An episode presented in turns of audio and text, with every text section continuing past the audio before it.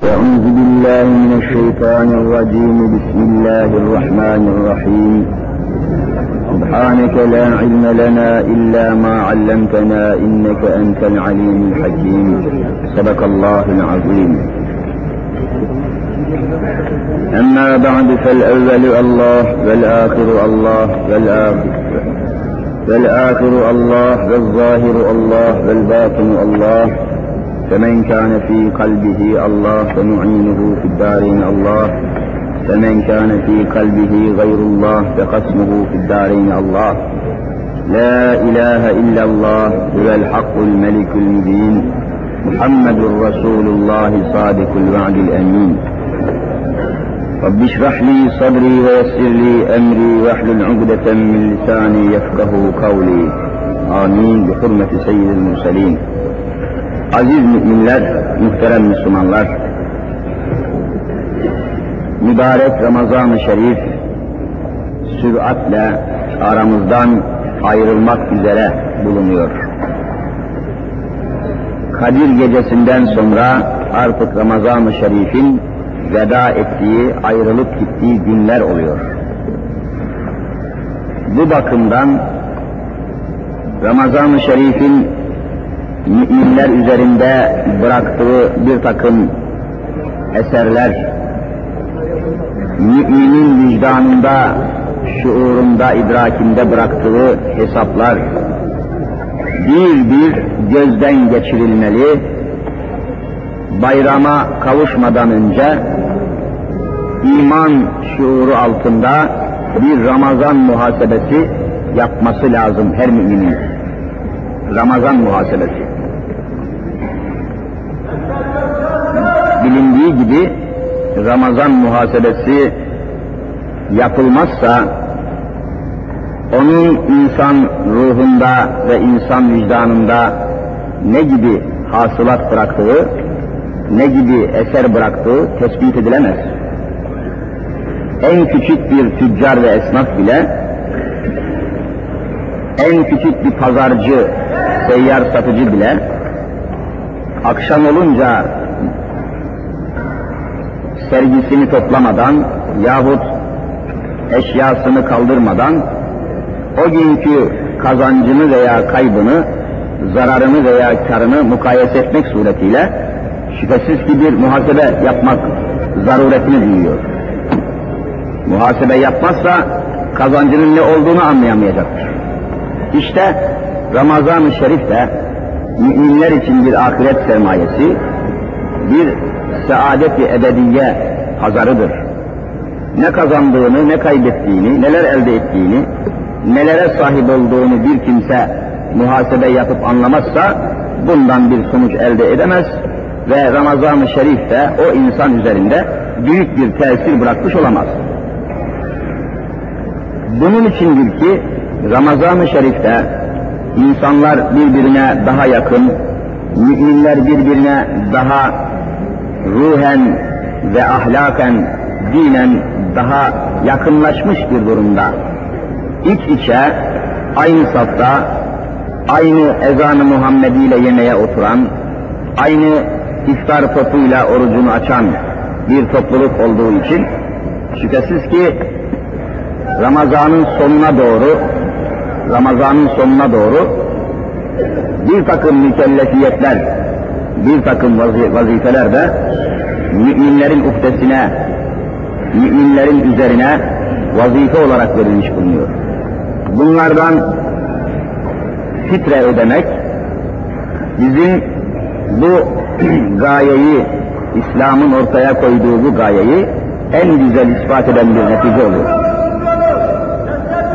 Makine çalışmıyor, makine çalışmıyor. Makine çalışmıyor, benim gücüm kafi değil camiyi doldurmaya. Çalışmıyor. Sadaka-i fıtra, insanların birbirine yaklaşmasının sonucunda verilmesi icap eden ve Ramazan'ın gayesini, maksadını ortaya koyan bir ibadet şekli oluyor. Ve yine bilindiği gibi müminler ibadetlerini toplu yapmaya, itaatlarını beraberce yürütmeye, bilhassa hayru hasenatı da topluluğun menfaatine, ümmet-i Muhammed'in menfaatine icra ettikleri için netice aynı noktada buluşuyor. Aynı noktaya geliyor. Ehli tevhid zaten bu demek. Ehli tevhid gayesi bir, gayreti bir olan, ibadetleri, itikatları bir ve müşterek olan, birbirine bağlı, birbirini arayan, birbirini soran, birbirinin derdiyle dertlenen, ıstırabıyla ıstıraplanan, birbirinin neşesini ve kederini paylaşan topluluklar olarak ele alınmıştır. Hz. Muhammed Mustafa sallallahu teala aleyhi ve sellem öyle buyuruyorlar. Men esbaha la yehtennu bil muslimin feleyse minhum. Müminlerle, Müslümanlarla alakalanmayan, müminin derdini kendisine dert edilmeyen, Müslümanın davasını kendisine dava edilmeyen bir kimse onlardan değildir. Onların topluluğundan sayılmaz. Onların şuur meclislerinde, onların topluluklarında hiçbir hissesi yoktur manasını taşıyor. Ve yine bunun içindir ki Hz. Muhammed Mustafa sallallahu teala aleyhi ve sellem Efendimiz لَيْسَ الْمُؤْمِنُ بِالَّذ۪ي يَشْبَعُ وَجَارُهُ جَائِعٌ عِنْدَ جَنْبَيْهِ Bir mümin etrafındaki muhtaçları, yoksulları, yetimleri ve öksüzleri görmedikçe açları ve muhtaçları tespit edip onlara yardımcı olmadıkça kendisi karnını doyurduğu müddetçe mümin-i kamil olamaz buyurmuşlardır. Bu da gösteriyor ki din İslam bütün müminleri müşterek bir hayata, aynı gayenin etrafında toplanmaya, aynı kederleri paylaşmaya, aynı sevinçleri paylaşmaya teşvik ediyor. Teşvik ediyor. Bu sebeple Ramazan bayramından evvel mutlaka ödenmesi gereken sadakayı fıtır da bu gayenin ve bu maksadın bir eser olarak geliyor. Her Müslüman Ramazan bayramından önce belli miktarlarda tespit edilen fitreleri çıkarıp mutlaka yoksullara teslim etmeleri gerekecek. Sebebine gelince müminler bayram sabahı sevinç beraberliği, sürur ortaklığı, meferret ortaklığı içinde bir araya gelmeleri ancak bu yardımlaşmanın sonucunda meydana çıkacak. Yardımlaşma olmazsa sadece kardeş olalım, birbirimizi sevelim, birbirimizi sayalım sözleri felsefeden ibaret kalır, sadece basit bir kanaatten ibaret kalır ve neticesiz bir söz olarak ortaya çıkar. İslam dini, İslam dini ortaya koyduğu bu hükümleri, İslam'ın ortaya koyduğu hükümler bizzat tatbik edilen, yaşanan ve ispatı her an mümkün olan hükümlerdir. Dini İslam sadece sözde değil, ameliyle tatbiki olarak yaşanan bir din olduğu için ilahi hükümler hep bu gayeyi daima temsil etmişlerdir. Çünkü yaratılış kanununda, hılkat ve fıtrat kanunlarında bütün insanlar aynı tipte, aynı karakterde, aynı imkanlar dahilinde yaratılmamıştır. Bu da ilahi bir gayeyi ortaya koyuyor. İlahi bir maksadı ortaya koyuyor. Aynı şekilde, aynı tipte, aynı seviyede, aynı biçimde insanlar hep bir arada olması mümkün değildir. Tıpkı matbaadan çıkan, matbaadan çıkan kitaplar gibi, matbaadan çıkan kağıtlar gibi bir kağıt fabrikasından çıkan aynı boyda, aynı emde, aynı ölçüde kağıtlar gibi insanlar müsavi olsaydı, aynı şekil olsaydı, yeryüzünde hiçbir hareket, hiçbir hayat şekli, hiçbir mücadele, hiçbir ahenk göremeyeceksiniz.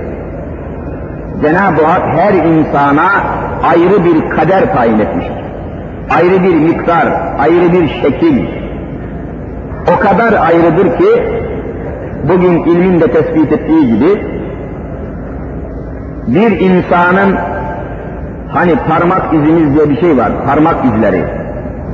Yeryüzünde kaç milyar insan varsa o kadar milyar da parmak izi çeşidi var. Bir insanın parmak izi katiyen öbürünküne uymuyor. Bir insanın siması katiyen öbürünün aynı değildir. Mutlaka farkı ve mutlaka değişik bir şekli var. Bu da Allah'ın ne büyük bir kudret, yaratıcı bir kudret olduğunu ortaya koyuyor. Eğer bütün insanlar, bütün erkekler aynı simada, aynı benzerlikte, aynı şekilde olsaydı, eğer bütün kadınlar aynı şekilde, aynı seviyede, aynı biçimde, aynı tipte, aynı tarzda olsaydı, kimse kimseyi birbirinden ayıramayacaktı. Bir insanın evine gelen kişi eğer ayrılmasaydı bir benzerlik, herkesin ayrı bir benzerliği, ayrı bir şekli, ayrı bir özelliği olmasaydı, kapımıza gelen herkesi içeriye almak mecburiyetinde kalacak, kimin babası olduğu, kimin kocası olduğu, kimin kardeşi olduğu katiyen bilinemeyecekti. Bunun farkları yaratılışın çeşitli olmasından nereye geliyor. Çeşitlilikten geliyor.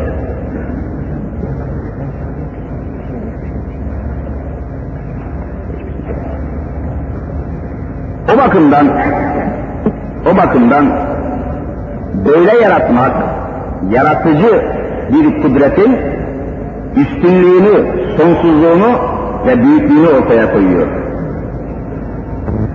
Böyle olunca hayat nizamı da, yaşama şartları ve şekilleri de elbette birbirinden farklı olacak. Elbette birbirinden farklı olacak. Dedik ki Cenab-ı Hak her insan için ayrı bir kader, ayrı bir mukadderat tayin etmiş bulunuyor. Bu mukadderatı kimse aşamaz. Kimse geçemez ve kimse bunu değiştiremez. Tevhid itikadı taşıyan bir mümin, yani yaratma kudretinin, yaşatma kudretinin yalnız Allah'ta olduğunu kabul eden, yaratıcının ve hayata hükmedenin hayattaki bütün kanunları idare edenin, nizamı yürütenin Allah olduğunu kabul eden her ehli tevhid, yeryüzündeki insanların maişetlerinin de mutlaka farklı olmasının lüzumuna inanacaktır. Mesela bakınız, Kur'an-ı Kerim aynen şunu haber veriyor. Zuhruf suresinin Zuhruf suresinin 32 ayet-i celilesinde gayet açık bir müminin itikadını, bir müminin imanını gayet açık ortaya koyuyor. Rabbül Alemin buyuruyor ki, nahnu kasemna beynehum maişetehum. İnsanlar arasında maişetleri biz taksim ediyoruz buyuruyor. İnsanların geçimlerini, yaşama düzenlerini, neyi yiyeceklerini, ne kadar yiyeceklerini, nerede ve nasıl geçineceklerinin bütün kanunlarını Hazreti Allah buyuruyor ki bizzat biz koyuyoruz. Maişet kanunu. Bu ne demektir bu? Bir insan doğduğu günden ölünceye kadar nerede yaşayacak? Neyi yiyecek? Ne kadar yiyecek? Ne kadar suyu içecek, ne kadar hava teneffüs edecek, ne kadar erzak yiyecek, kaç lira kazanacak, milyoner mi olacak, fakir mi kalacak, zengin mi olacak, yoksul mu olacak? Bütün bunlara ait kanunları taksimatı yapan Hazreti Allah'tır diyor Cenab-ı Hak. Bizzat kendisidir. Mümin buna iyi iman edecek. Müminin itikadı bu. La ilahe illallah deyince bunu kastediyoruz. Allah'tan başka hiçbir ilah yoktur demek, yarattığı bütün mahlukatın kanunlarını, maişetini, erzakını, havasını, suyunu ve bütün geçimini bizzat idare eden, halk eden sebepleri, vasıtaları, vesileleri ortaya koyan ve yegane hükmeden kanun ilahi ve bu mevzuda bütün selahiyetler, bütün imkanlar, bütün kudretler Allahu Teala'nın elindedir diye itikad ediyoruz. Tevhid itikadı. Bu da yeryüzünde insanlar arasında bir ahenk meydana gelsin. Bir mücadele, bir yardımlaşma, bir müsabaka, birbirini tanıması, bilmesi için insanların bir araya gelmesine mühim bir sebep, mühim bir vasıta oluyor nahnu kasemna beynehum maişetehum. Onların arasında maişetlerini taksim eden, tayin eden Hazreti Allah'tır. Fil hayati dünya, dünya hayatında tabii. Dünya hayatında kimin neyle besleneceği, neyle yaşayacağı, nerede yaşayacağı, hangi imkanlara kavuşacağı, hangi servetlere ulaşacağı, hangi üstünlükleri elde edeceği evvelce daha o insan dünya hayatına gelmeden taksim edilmiş bulunuyor. وَرَفَعْنَا بَعْضَهُمْ فَوْكَ بَعْضٍ Allahu Teala yine haber veriyor. İnsanların bir kısmını diğer bir kısmından daha üstün yarattık. Dereceleri değişik, servetleri değişik, imkanları değişik, iklimleri, mekanları, zamanları değişik bir dünya içinde bir kısım insanları diğer kısım insanlardan farklı, mütefavit, müteferrik bir şekilde yarattık buyuruyor. Herkes müsavidir, herkes aynı seviyede, aynı şekilde, aynı zeminde, aynı zamanda kimsenin yaşatmaya imkanı yok. Bir kere iklimler farklıdır. Bir kere zamanlar farklıdır, mekanlar farklıdır. Yeryüzünün şekli farklıdır. O halde matbaadan çıkan kağıtlar gibi, kitaplar gibi bütün insanları aynı şekilde, aynı seviyeye, aynı şekle sokmaya imkan ve ihtimal yoktur. Kadınlar ayrı yaratılmıştır, erkekler ayrı yaratılmıştır. İnsanların yaratılışında, yaşayışında, hayatında ayrı iklimlerin, ayrı zamanların, ayrı mekanların büyük ölçüde farkı var. Mutlak eşitlik kabil değildir. Yeryüzünde mutlak manada bir eşitlik, insanların hepsinin aynı seviyede olması hususu katiyen mümkün değildir. Yaratılış kanunlarına muhaliftir. Bazı insanların boyu uzundur, bazı insanların boyu kısadır, bazı insanların vücut şekli, ciğeri, kalbi, kalıbı, eli, ayağı, gözü, kulağı mutlaka farklıdır. Herkesin aynı gözde, aynı kulakta, aynı mideye, aynı ciğere, aynı akciğere, aynı kalbe, aynı böbreğe, aynı ölçülerde, aynı şekillerde bir fabrikanın imalatı gibi aynı malzemeler dahilinde olmasına imkan ve ihtimal yok. Çünkü hayatın kanunlarını bizzat koyan Allahu Teala'dır. Her zaman söylediğim gibi yeryüzünde şimdi bir takım fabrikalar var. O fabrika hangi malı imal ediyorsa o imalat aynı kalıplar dahilinde olduğu için hiç değişmez. Mesela araba imalatında, otomobil imalatında otomobil imalatında hangi model arabaysa o modeldeki bütün arabaların ölçüsü, biçimi, motoru, makinası, aksamı her şeyi aynıdır. Hiç değişmez. Aynı ölçüler dahilindedir. Model değişince arabanın da bazı kısımları değişir. Ama aynı modelde kaldığı müddetçe bütün malzemeleri, bütün eczası, aksamı aynıdır. İnsan böyle değil. İnsan yeryüzüne kendi arzusuyla, kendi ilmiyle, kendi iradesiyle gelmediği için kendisinin dünyaya gelmesinde hiçbir rolü olmadığı için istediği şekli kendisi veremiyor. Hiç kimse yeryüzüne gelmeden önce kendisine bir şekil verme kudretine malik değil. Hani birisi kalksa da ben şu şekilde, şu karakterde, şu kabiliyette bir insan istiyorum dese, bu isteğine, bu arzusuna uygun insan yaratma imkanına malik değil. Ama otomobil yapabilir, bir makine yapabilir, istediği şekli verebilir. Fakat insana istediği şekli veremiyor, ana rahminden çıktıktan sonra ana rahminde nasıl bir şekil almışsa, nasıl biçim almışsa o şekil aynen devam ediyor. Değiştiremiyor. O halde yaratmış bizim elimizde değil. Yaratmanın kanunları, insan yaratmanın kanunları insanın elinde değil, bunu yaratan ve bu hususta kanun koyan, model koyan, şekil veren yalnız Hazreti Allah'tır yeryüzünde. Onun için hayat şekli mutlaka farklı olması lazım. Kim ne derse desin, bunun dışına çıkamaz.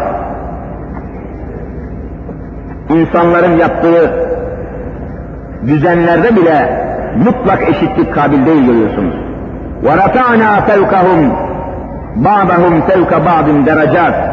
Bazı insanları bazılarından dereceler halinde üstün yarattık, farklı yarattık diyor Cenab-ı Hak. Hepsinin aynı olması hılkatin kanunlarına aykırı, yaratılışın kanunlarına aykırı. Efendiler, bunları, bu mukaddimeyi niçin yapıyoruz? Şunun için, bir toplulukta elbette fakir de olacak, zengin de olacak. Ama bizim toplumumuzda, bizim cemiyetimizde olduğu gibi değil. Bizim cemiyetimizde Kur'an tatbik edilmediği için bizim cemiyetimizde Hz. Muhammed Mustafa aleyhissalatu vesselam Efendimizin ahlakı, sünneti tatbik edilmediği için bizim cemiyetimiz katiyen İslam cemiyeti değildir. İslam cemiyetinde, İslam topluluğunda bir zümre alabildiğine zengin olacak, öbür zümre de alabildiğine fakir olacak. Buna imkan yok. İslam cemiyetinde şimdi bizde olduğu gibi bir zümre durmadan zengin olmasına, bir zümrenin de durmadan fakir olmasına imkan yok. Buna İslami kanunlar katiyen müsaade etmez. İslam hukukunun tatbik edilmesi halinde asla o memlekette aşırı zenginlerin bulunmasına ve yine aşırı şekilde fakirlerin bulunması imkan yok. Adalet dahilinde bir ölçü içinde Müslüman bir topluluğun sefaletten kurtulması lazım. Zekat hukuku var. Zekat hukuku. Bu çok mühim bir meseledir bu. Daha buna benzer İslam devletinin o memlekette yoksulluğu, fakirliği yeninceye kadar seferber olması hukuku var. İslam devleti evlenemeyen bütün erkekleri evlendirmek zorundadır. İslam devleti çalışamayan bütün malulleri, bütün perişan insanları ölünceye kadar şerefle yaşatmak mecburiyetindedir. İslam devleti serveti eşit dağıtmak zorundadır. İslam devleti hırsızlığın, evet hırsızlığın kaynaklarını kurutmak zorundadır. Rastgele İslam devleti kimsenin elini kesemez. Yoksulluğun, fakirliğin kaynağını kurutmadan kimsenin elini kesemez. İslam devleti. Bakınız buna bir misal vereyim. İslam devlet başkanlarından Hazreti Ömer'in devrinde cereyan eden bir hadiseyi size misal göstereyim. Bütün kitaplarda var bu hadise. İslam devlet başkanı Hazreti Ömerül Faruk radıyallahu teala an. Onun zamanında bir hadise meydana geliyor, bir olay. Mühim bir hadise oluyor. Hadise de aynen şöyle. Onun zamanında Medine-i Münevvere'de meşhur bir sahabinin çocukları vardır. Hatib İbni Belta isminde büyük bir sahabi, çok meşhur bir sahabi, Hatib İbni Belta, bu mübarek sahabi Bedir'de şehit olmuş, geriye bir sürü çocukları yetim kalmış, öksüz kalmış, kimsesiz kalmışlar. Ve fakat o kadar edepli ve iffetli bir hayat yaşamışlar ki onların ihtiyacına kimse vakıf olamamış. Dilenmek şöyle dursun, ihtiyaçlarını kimseye duyurmamışlar. Devlet başkanına da hissettirmemişler. Hatib İbni Belta'nın çocukları nasıl dilensinler, nasıl ihtiyaçlarını söylesinler diye haya etmişler, utanmışlar, yüzleri kızarmış, ciğerlerinin yağını eritmişler ve fakat ihtiyaçlarını kimseye duyurmamışlar. İffet. Bu bakımdan uzun zaman öyle yaşamışlar. Fakat bir an gelmiş, o kadar perişan olmuşlar ki günlerce yiyeceksiz kalmışlar. Günlerce yiyeceksiz kalmışlar ve adeta dermanları, takatları tükenmiş, çaresiz kalınca, hiçbir çare kalın, kalmayınca dilenmekten yine haya etmişler. İstemekten yine utanmışlar. Böyle huzura çıkmaktan yine utanmışlar. Çaresiz kalmak sebebiyle yakınlarında bir Müslümanın devesini, deve, canlı bir deveyi çalmışlar, kesip onun etini yemek zorunda kalmışlar.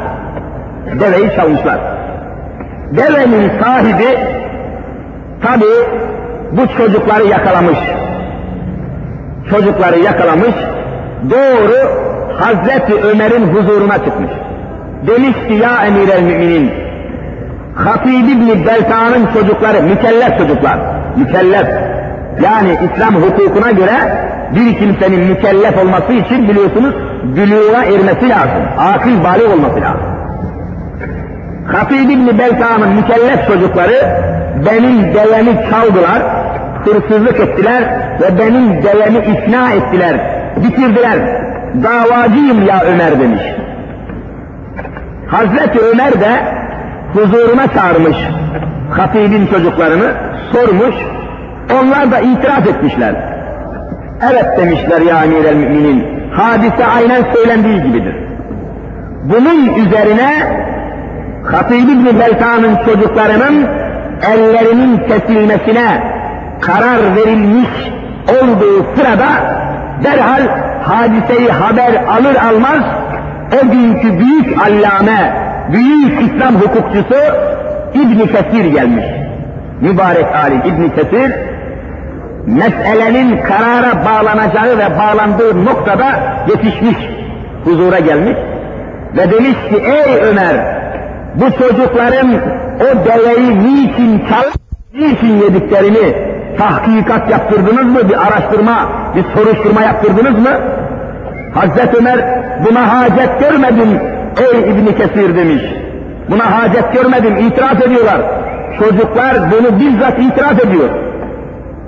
İbni Kesir, büyük allame, büyük hukukçu, hayır ya Ömer, araştırma ve soruşturma yapacaksınız, bu çocuklar Hatib İbni Belta'nın çocuklarıdır.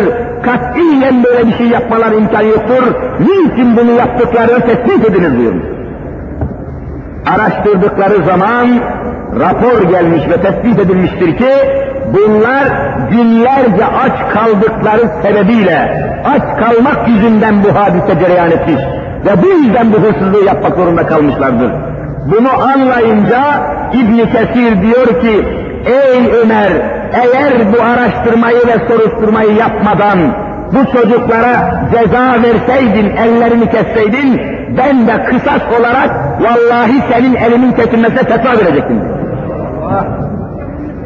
İslam hukukunda öyle balta sallamak yoktur. Ve bunu kimsenin elini kesemez.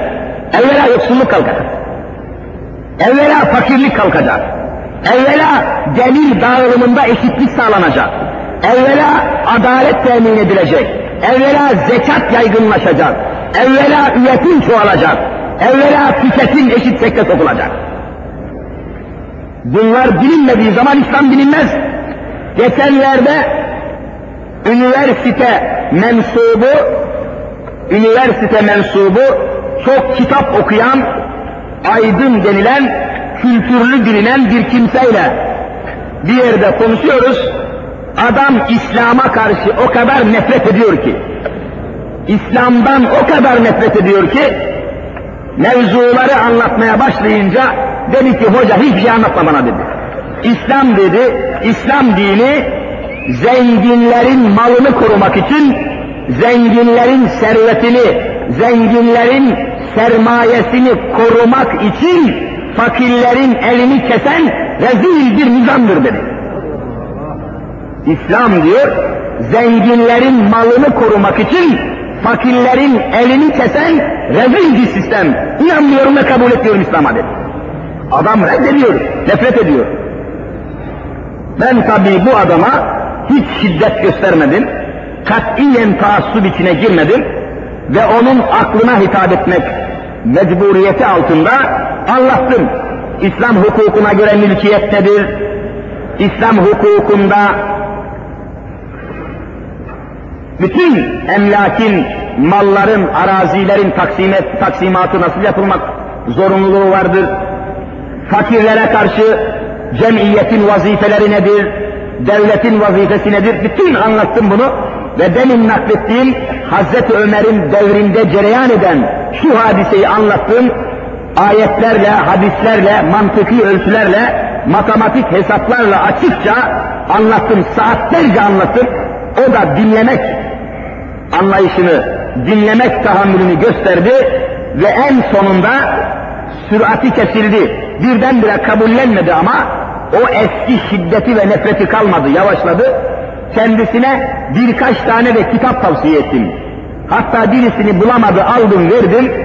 Aradan bir ay geçtikten sonra çıktı, müftülüğe geldi. Dedi ki hocam ben maalesef dedi şimdiye kadar yüzlerce kitap okudum ama İslam dinine ait hiçbir kitap okumamışım. Cehaletini anladım. Şimdi yeniden yeni bir yeni baştan yeni bir şekilde vallahi Müslüman olmaya geldim dedi. Ve şimdi beş vakit namazını her gün görüşüyoruz. Tertemiz bir insan haline geldi. İşte sosyalizm, komünizm ayağına gitmiş. İslam'ı orta çağ nizam olarak telakki ediyor. El kesen, kol kesen, kelle kesen vahşi bir nizam zannediyordu. Anlattım İslami ölçüleri, insani ölçüleri, hakikatleri anlattıktan sonra kafasındaki buzlar eridi ve bir bahar güneşi gibi onun şuurunda bir diriliş meydana geldi ve bugün fevkalade İslam kültürüyle yetişmiş bir münevver haline geldi. İslam'ı bilmiyorlar. Anlatınca tabi eğer fevkalade şartlanmamışsa, eğer fevkalade kafasını düğümlememişse, satılmamışsa, uşak haline gelmemişse onu ikna etmek mümkün oluyor. Fakat mümin kardeşlerim bu mevzular camilerin içinde kaldıkça, bu meseleler camilerde anlatıldıkça ve biz caminin dışına çıkmadıkça ümmeti Muhammed'in gençliğini ve caminin dışında kalan milyonlarca insanı kurtarmamıza imkan ve ihtimal yok.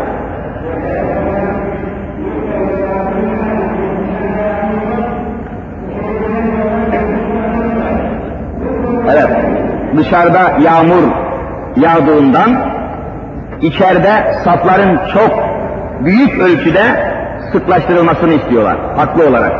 Dışarıda yağmur yağdığı için tabi açıkta kimse kalamayacak. İçeride de mümkün olduğu kadar safları hınca hınç doldurmak zorundayız kardeşlerim. Cenab-ı Hak razı olsun. İyice sıklaştırın saflarımızı.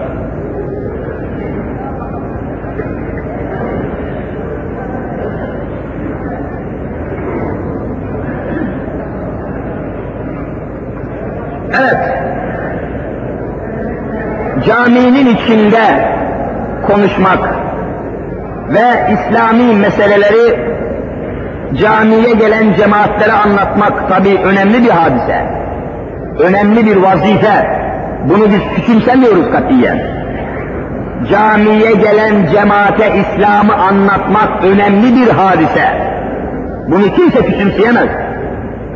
Fakat şurasını da kimse inkar edemez ki camiye gelen insanlar zaten İslam'ı az çok bilen, Allah'a inanmış, amentüye inanmış, ahirete inanmış, Allah'a kul olmak şuurunu bulmuş Müslüman insanlar. Bunlara vaaz etmek, faydalı olmakla beraber büyük ölçüde bir inkılaba imkan yoktur. Şu caminin dışında ve şu günde camilerin dışında milyonlarca Müslüman Allah'tan habersiz, İslam'dan habersiz, Ramazan-ı Şerif'ten habersiz, Kur'an'dan ve Hazreti Muhammed Mustafa aleyhissalatu vesselam'dan habersiz bir şekilde dışarıda sürün sürün sürünüyorlar. Camiye gelmiyorlar, gelemiyorlar. Bilmiyorlar, bilemiyorlar, öğretilmemiştir, anlatılmamıştır. Nasıl namaz kılacaklarını bilmiyorlar. Edepten, hayadan mahrum bulunuyorlar. Yetişmemişler, İslami bir eğitim yok. Geçen gün Kadıköy Osman Ağa Camii'nde vaaza gitmiştik. Oraya bir cenaze getirmişlerdi. Cenazeyi getirmişler, musalla taşına koymuşlar, musalla taşına koymuşlar. Müslümanlar toplanmış, o cenazenin namazını kılıyorlardı. Aynen gözümle gördüğüm bir hadiseyi anlatıyorum. Müslümanlar toplanmışlar, o cenazenin namazını kılıyorlardı. Cenazenin şöyle karşı tarafında da 100, 100 veya 150 kadar insan, kelli telli, kadınlı erkekli 150 kişilik bir grup da ayakta duruyorlar ve o cenazenin akrabaları, arkadaşları, ahbapları olarak cenaze namazına katılmıyorlardı ve Ramazan olduğu halde, ikindi vaktinde olduğu halde içlerinde 10-15 kişi de caminin avlusunda Müslümanlar cenaze namazı kılarken onlar da açıktan sigara içiyorlar. Şu rezalete bakın yani, şu eğitimsizliğe bakın. İslam'dan bu kadar uzak, İslam'dan bu kadar mahrum, edepten, ahlaktan, iffetten, Müslümanlığa saygıdan bu kadar mahrum bir topluluk daha dünyada görülmemiştir. Niçin? Bunlar camiye gelmiyor. Camiye girmiyorlar. Bunları camiye sokmak mümkün değil. E ben de burada ancak camiye gelenleri anlatıyorum. Camiye gelenler zaten bir ölçüde intibak etmişler, alışmışlardır, ısınmışlardır, kabul etmişlerdir. Camiye gelen insanın içinde bir tek inkarcı yoktur. İmkan yok. Camiye geldikten sonra herkesi burada mutlaka mümin kabul etmek zorundayız. Dışarıdan bakacaksın, kimsenin kalbini yarıp bakamazsın, kimsenin içine sahip vakıf olamazsın. Buraya her gelen katiyen şahit oluruz ki şehadet ederiz ki Müslümandır. Ve inkarı, ahireti, Allah'ı, hesabı, kitabı inkar etmemiştir. İnandığı için gelmiştir. Ama ben diyorum ki dışarıda o kadar gençler, üniversiteler, üniversite mezunları, profesörler, doçentler, asistanlar mevcut ki ben Allah'a inanmıyorum diye dolaşıyor. Açıktan inkar ediyor. Biz her gün karşılaşıyoruz. Her gün karşılaşıyoruz biz. O kadar cahiller ki, daha evvel de belki söylemişimdir, söyleyeyim. Bakın mesela bir cahil profesörü size haber vereyim. Cahil profesör. Müftülüğe yine epeyce zaman oluyor. Genç bir Müslüman geldi. Yanımıza oturdu. Derslerimizi takip ediyor ve vaaz nasihata geliyormuş. Nerede çalışıyorsun dedim. Üniversitede müstahtemim hocam dedi. Hademeyim dedi. Hademe, üniversitede.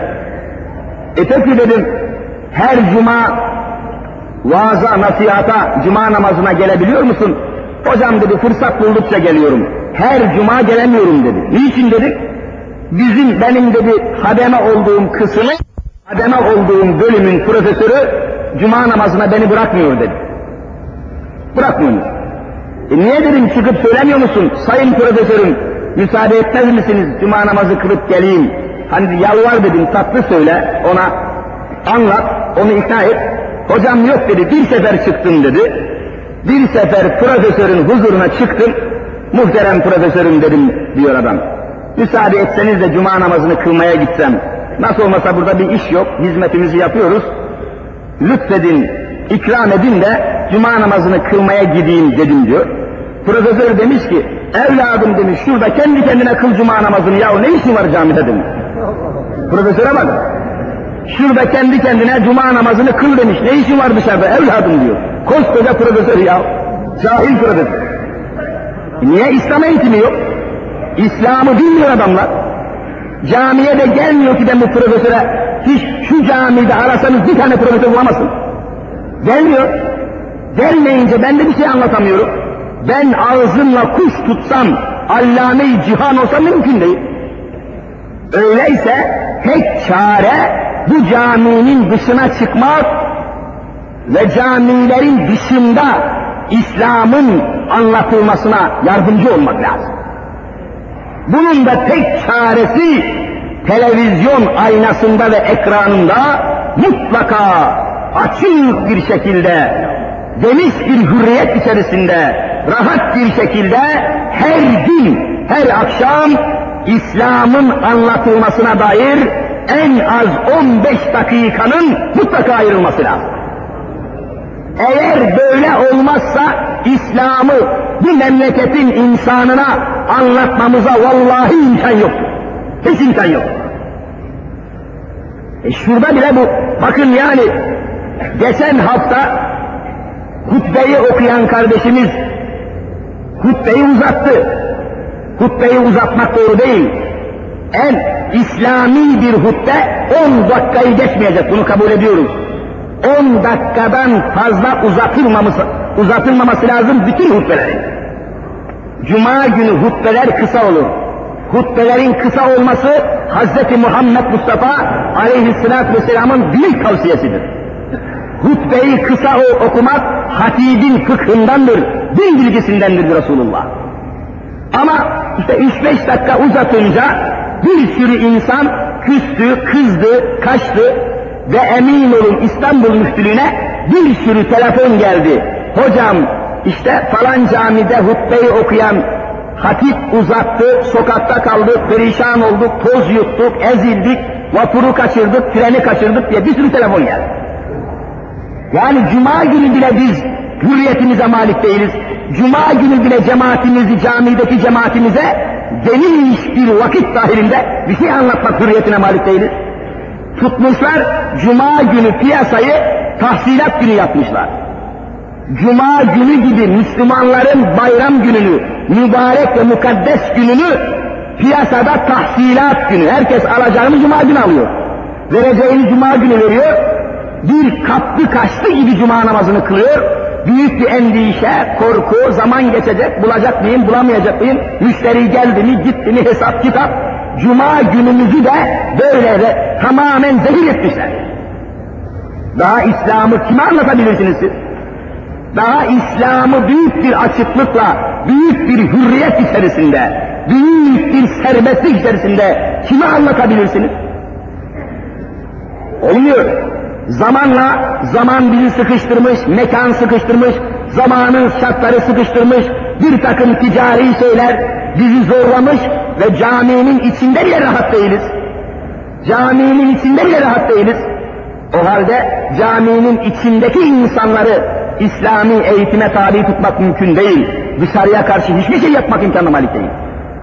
Onun için vaaz nasihatlar faydalıdır, zaruridir, lüzumudur ama bu vaaz nasihatlar camilerin dışına taşmadıkça hiçbir inkişaf olmayacak. Hiçbir değişme olmayacaktır. Nitekim de cemiyetin bünyesi onu gösteriyor. Adam ömrü boyunca geçen gün yine bir dükkana girdim, bir şeyler alıyorum. Adam açıktan sigara içiyor. Ramazan tabii nihayet. Ben elinde o sigarayı içerken görünce tiksindim heriften yani. Tiksindim. Bir şeyler alacaktım dükkandan almak istemedim. Geri geri sakınıyorum. Hemşerim dedi niçin sakınıyorsun ne var filan dedi. Dedim ki kardeşim bak Ramazan günü sigara içiyorsunuz. Size karşı içimde dedim bir nefret peydahlandı. Bak Ramazan herkes oruçlu iyi kötü. Siz alenen dedim bak bu kadar müşteri huzurunda sigara içiyorsunuz. Müslümanlara karşı saygısızsınız bana saygı duymayan tüccara ben de müşteri olmak istemem ve onun için çıkıyorum dedi. Adam dedi ki şuraya biraz yaklaşır mısınız? Yanına yaklaştı. Sordu. Siz kimsiniz dedi. Ben dedim ki müftü muaviniyim. Nerede bulunuyorsunuz dedi. Her cuma dedim yeni camide vaaz ediyorum. Adamın dükkanına şöyle 150 metre mesafede.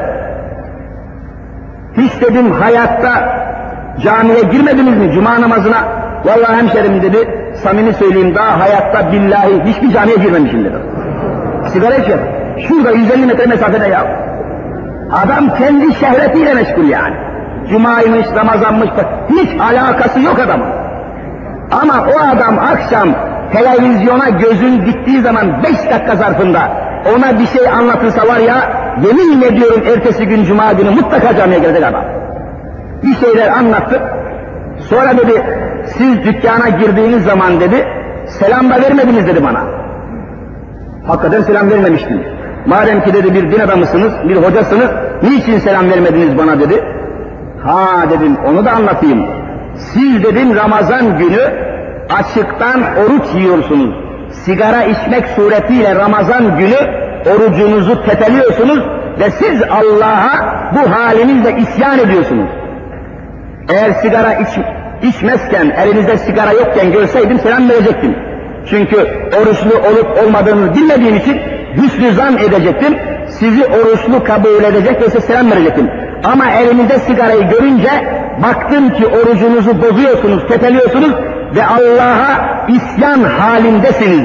Bu haliniz değişmedikçe size hiçbir Müslüman selam veremez dedim. Biliyorsunuz açıktan oruç yiyene dört mezhepte de vallahi selam verilmez. O oruç yediği esnada tabii öyle bir manzarayı görmeseniz selam verebilirsiniz. Çünkü bilmezsiniz ki ne olduğunu.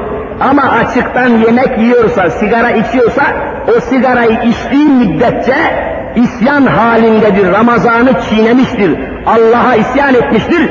Hangi Müslüman o esnada o sigara içen bir adama Esselamu Aleyküm derse vallahi cehenneme gider. İsyan edene o isyan üstüne selam verilmez.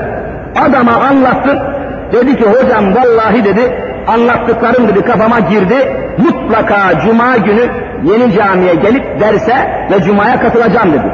Ama dedi özür dilerim beni yanlış anlamayın fakat dedi cuma namazının nasıl kılınacağını, hangi duaların okunacağını ve nasıl niyet edileceğini vallahi bilmiyorum dedi adam. Sonra kendisine kitap falan götürdü. Bilmiyorum ne oldu şimdi daha Ramazan sebebiyle uğrayamadık uğrayacağım falan. E şimdi bunların sebebi nedir? Eğitim yok, İslam anlatılmıyor. Camiye de gelmiyor, bir şey anlatsın, bir şey dinlesin. Caminin dışına biz de çıkamıyoruz, hiçbir şey değişmiyor, böyle devam ediyor. Mümin kardeşlerim, bugünkü dersimiz dağınık oldu, perişan oldu. Ben de hoşlanmadım. Elektriğin olması, elektrik olduğu halde makinenin bozuk olması moralimi bozdu ve mevzuyu, meseleyi etraflıca aktaramadım. Allah nasip ederse önümüzdeki hafta tabi bayramdan sonra oluyor ama yine istirahat edeceğiz. Hiç olmasa bir cuma istirahat etmek zorundayız. Önümüzdeki cuma bulunmayacağım. Ondan sonra inşallah yeni bir şekilde, yeni bir tarzda tekrar önümüzdeki cumadan daha sonraki cuma inşallah buluşacağız ve mevzularımızı etraflıca ama elektrik kesilmemesi halinde, ama bir arıza olmaması halinde, arıza olduğun bizde de bir arıza peydahlanıyor ve insan içi, iştahı kaçıyor, arzusu kaçıyor ve gerektiği gibi konuşamıyor. İnşallah yine böylece devam edeceğiz. Yaklaşan Ramazan-ı Şerif bayramı bütün müminler için, bütün alemi İslam için ve bahusus şurada toplaşan siz mümin kardeşlerim için hayırlı ve mübarek olsun inşallah. Böylece idrak etmiş olduğumuz Leyle-i Kadir de inşallah cümlemiz hakkında ruzi cezada Cenab-ı Hak onu şefaatçi eylesin inşallah. Ve Kadir gecesinden hakkıyla istifade eden müminler sınıfına cümlemizi ilhak eylesin inşallah. Aziz kardeşlerim, bu pazar yine Şehzadebaşı Camii'nde inşallah hoparlör düzenimiz tamamlandı, hasırlarımız tamamlandı ve huzur içerisinde pazar günü Şehzade başında mühim bir mevzuyu gayet geniş şekilde, rahat şekilde ele alıp ders yapacağız. Sizleri ve sizin getireceğiniz diğer birçok bir kardeşlerimizi pazar günü ikindi namazını müteakip şehzade başına inşallah bekliyorum. Ya Rabbi günahlarımızı affeyle. Ya Rabbi kusurlarımızı mağfiret eyle.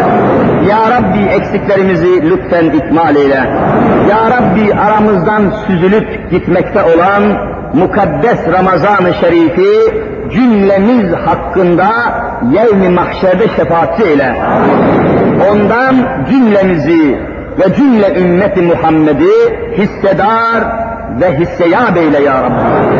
Görünür görünmez kazalardan, belalardan, mihnetlerden, minnetlerden, hasetlerden, fesatlardan, şehvetlerden, şeytanlardan, dahili ve harici düşmanlarımızın tehacumundan ve taarruzundan bütün ümmeti Muhammed'i muhafaza eyle ya Rabbi. El açık amin diyen kardeşlerimi şu cami şeriften günahlarından arınmış olarak çıkmak nasip eyle ya Rabbi. Ya Rabbi hasta yataklarında inim inim inleyen ve bu yüzden oruç tutamamış bulunan, hala daha hastalık içinde kıvranan bir cümle ümmeti Muhammed'in hastalarına şifalar ihsan eyle ya Rabbi. Ve dertli olanlarına da ankari bir zaman devalar ihsan eyle ya Rabbi. Maddi ve manevi sıkıntılar içinde kalmış bulunan borçlu kardeşlerimize de edalar ihsan eyle ya Rabbi. Ya Rabbi her nefesimizde kelime-i şehadet ki hep beraber buyurun. Eşhedü en la ilahe illallah ve eşhedü enne Muhammeden abdühü ve rasulü diyerek bu ikrar ile huzuruna cümlemizi kabul eyle ya Rabbi.